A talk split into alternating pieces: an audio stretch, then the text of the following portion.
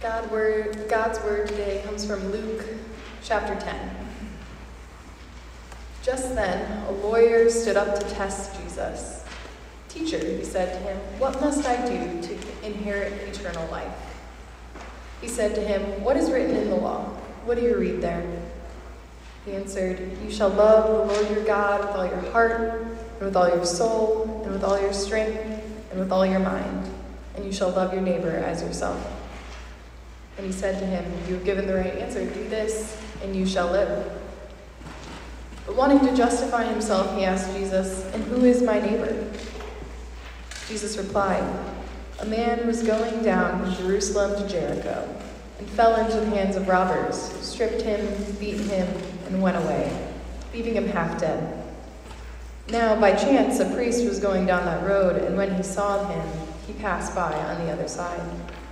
So likewise a Levite, when he came to the place and saw him, passed by on the other side. But a Samaritan, while traveling, came near him, and when he saw him, was moved with pity. He went to him and bandaged his wounds, having poured oil and wine on them. Then he put him on his own animal, brought him to an inn, and took care of him. The next day he took out two denarii, gave them to the innkeeper, and said, Take care of him when I come back, I will repay you whatever you spend. Which of these three do you think was a neighbor to the man who fell into the hands of robbers? He said, The one who showed him mercy. Jesus said to him, Go and do likewise. This is the word of the Lord. Pray with me.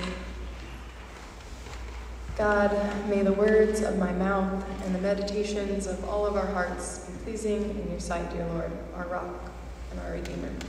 Amen.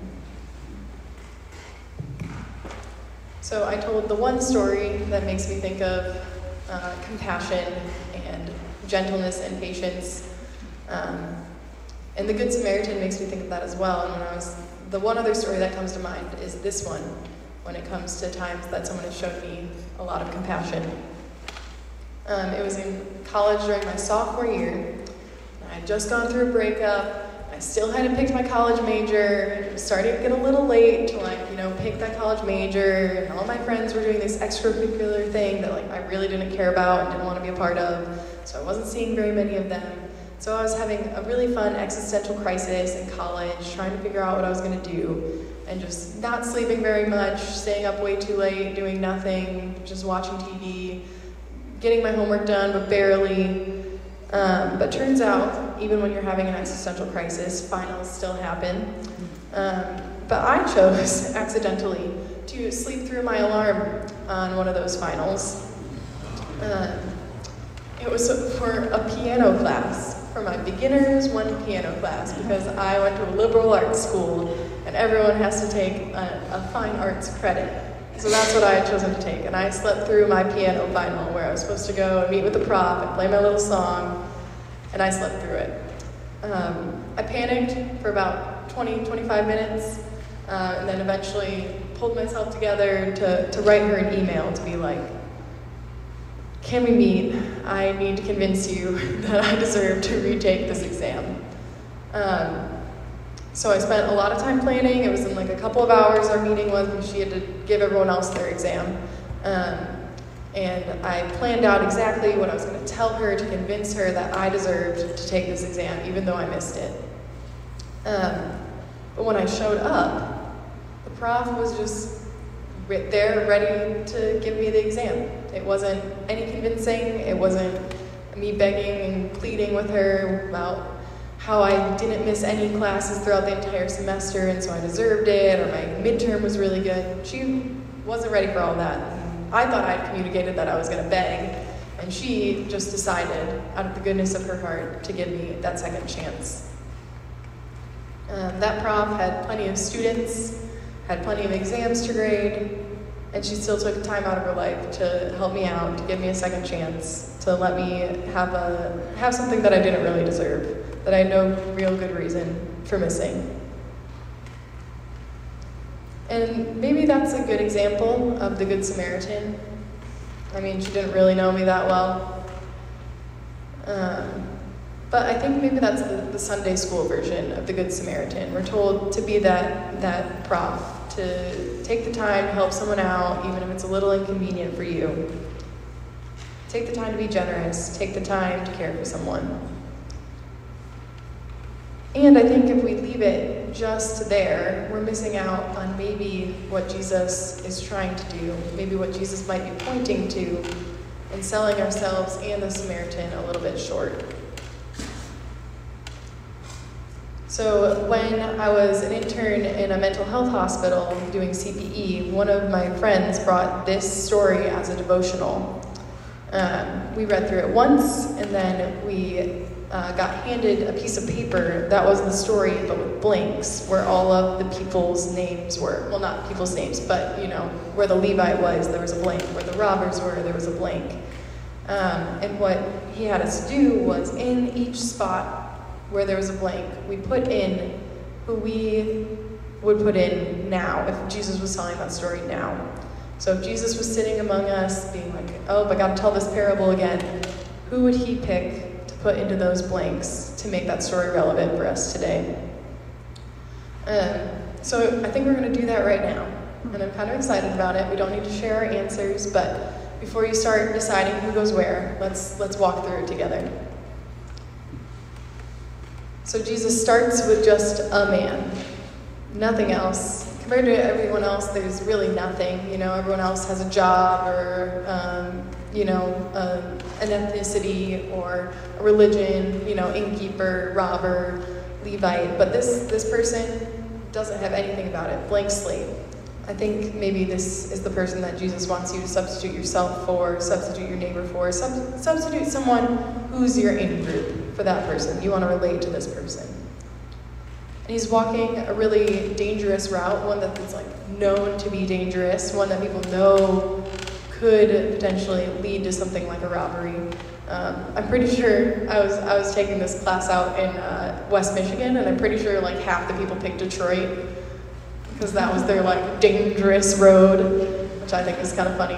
Um, but you know, pick your poison.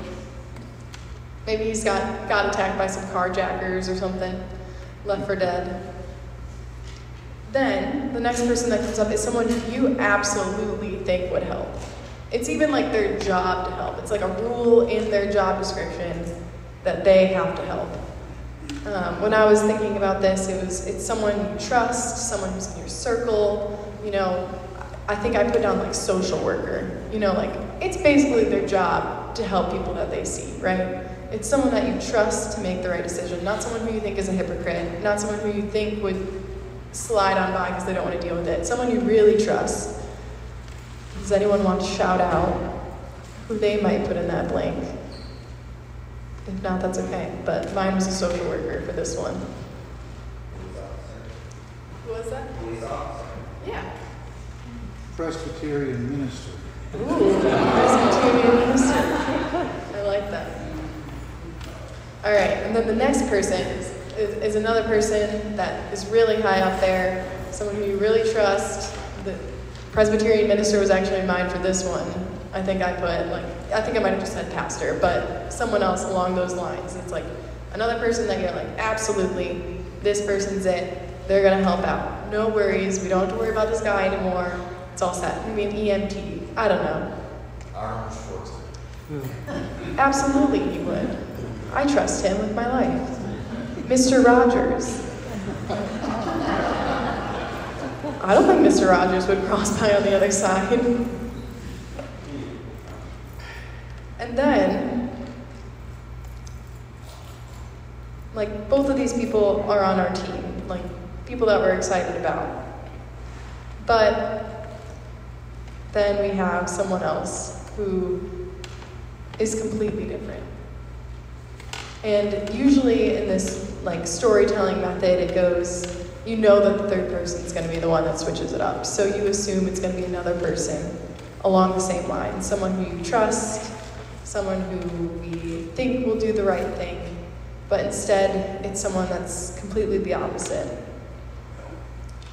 Person that comes next is the Samaritan man. Um, something I noticed during this reading is it's just Samaritan. There's no good Samaritan. Jesus doesn't label that person. We, we add the little title in the Bible that says the story of the Good Samaritan or the parable of the Good Samaritan at the top. But this is not an exceptional person, someone who's different than the rest of the Samaritans. This is the good one. This is just a Samaritan. Coming across this wounded man, this person takes and uses his own resources freely. He takes the risk that this is a trap, that maybe this is just like uh, a, someone who got beat up and left there so that the next person that comes along, the robbers, can come and beat up them too.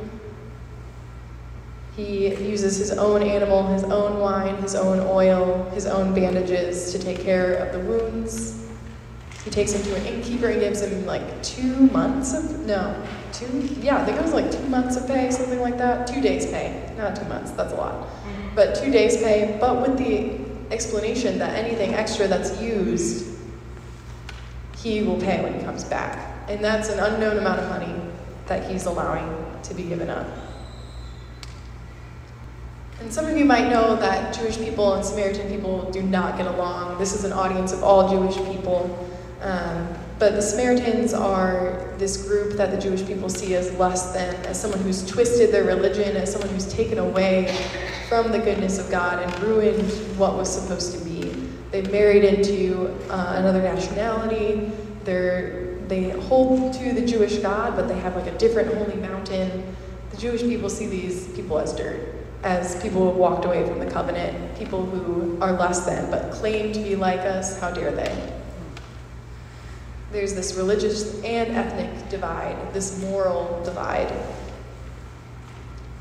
The person that you put in this blank is, is not someone you just maybe have personal angst against, but it's someone who is a part of a group that you think is not as good as you. And I'm not going to make people say these ones out loud because it's a little bit telling and I think it may be a little bit more anxiety inducing.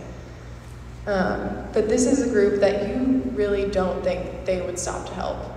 Not a hypocrisy, but just truly you don't think this person could give any cares about the person that's hurt on the road. This person you have a distaste for and someone that you don't really feel like getting over that distaste for. And this is the person that chooses to risk themselves for this unknown person on the road. Someone who you really think is morally bankrupt. Someone who you really think would never do something like that someone who is hurt. But this is the person that sees the humanity, sees the need, and does something about it. We read earlier that the Samaritan took pity, but other translations say moved with compassion. Some compassion was said to come from the stomach, from the bowels. You know that feeling maybe when you, that's where all the strong emotions used to come from in olden times. And moved, moved to compassion. His bowels moved with compassion. And I believe that's what Jesus is deeply desiring for us with this story. It's not to vilify the people who were hypocrites and didn't help when maybe they should have. It's not to blame them. It's not to feel really guilty about being surprised this other person helped. But it's to find deep compassion to share humanity with these other groups. Um, there's a quote from Mother Teresa that someone said to me recently. Um, if we have no peace, it is because we have forgotten that we belong to one another.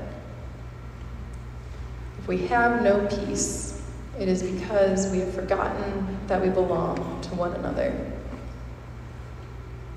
Jesus in this story is reminding us that we belong to one another, even if we don't think that we do.